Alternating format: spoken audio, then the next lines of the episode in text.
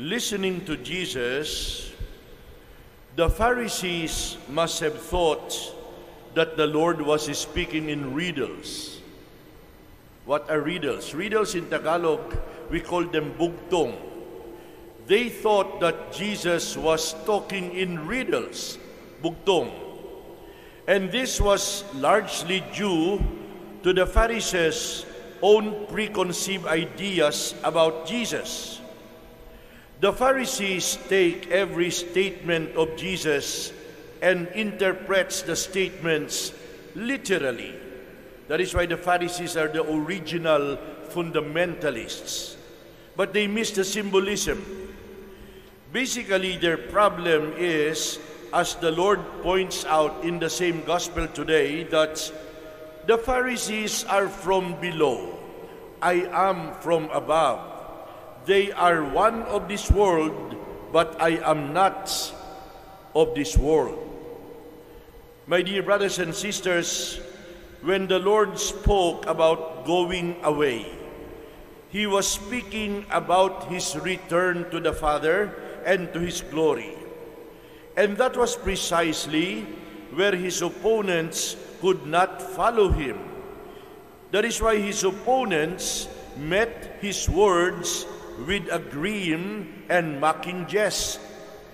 Jesus said that they could not follow where he would go, and they suggested that probably the Lord is going to kill himself. Probably Jesus is going to commit suicide. Why is he talking about death? The point is that, according to Jewish thought, the depths of hell were reserved for those who took their own lives. And with a kind of grim blasphemy, the Jews were saying, maybe he will take his own life.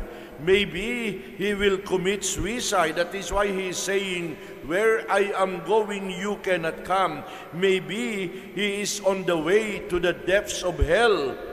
It is true that we cannot follow him there. It is true that we will not follow him there. But our Lord continues with a series of contrasts. His opponents belong to this earth. I belong to heaven. This is what this is one of the contrasts that our Lord is talking about in the gospel. My opponents are from below. I am from above. John, the, the gospel writer, frequently talks about the world. In Greek, it is called cosmos. And John, the gospel writer, uses the world or cosmos in a way that is all his own. Let us try to examine more closely the contrasts between cosmos and heaven.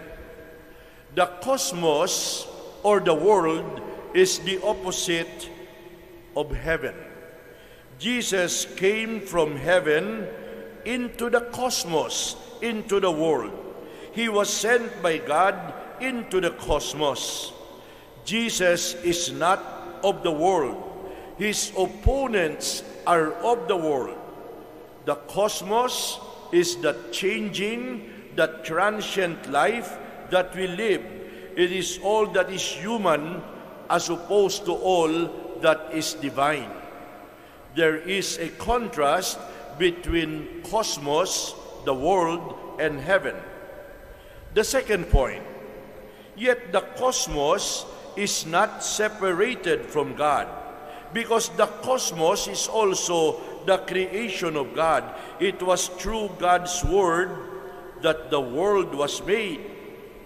Different as the world is from heaven, there is yet no unbridgeable gulf between the cosmos and heaven. The third point the cosmos is the object of God's love. God so loved the world that He sent His only Son into the cosmos. The next point, but at the same time, there is something wrong with the cosmos. There is a blindness in the cosmos. When the Creator came into the world, it did not recognize Him. The world cannot receive the Spirit of truth. The world does not know God. There is hostility between God and the cosmos. And finally, we have a strange sequence of facts. The world is separate from God, and yet between the world and God, there is nothing that there is no gulf which cannot be spanned. There is no separation that cannot be connected again. God created the world. God loves the world. God sent His Son into the world, and yet in the world there is this blindness, there is this hostility to God. My dear brothers and sisters, there is only one thing that is certain about the cosmos. The cosmos is not what it was meant to be. Something had gone wrong and that something is sin. It is sin that separates the cosmos from God. It is sin that blinds the cosmos to God. And it is sin that is fundamentally hostile to God. And into this world, which has gone wrong, comes Jesus. And Christ comes with a cure. He brings forgiveness. He brings healing. He brings cleansing. Amen.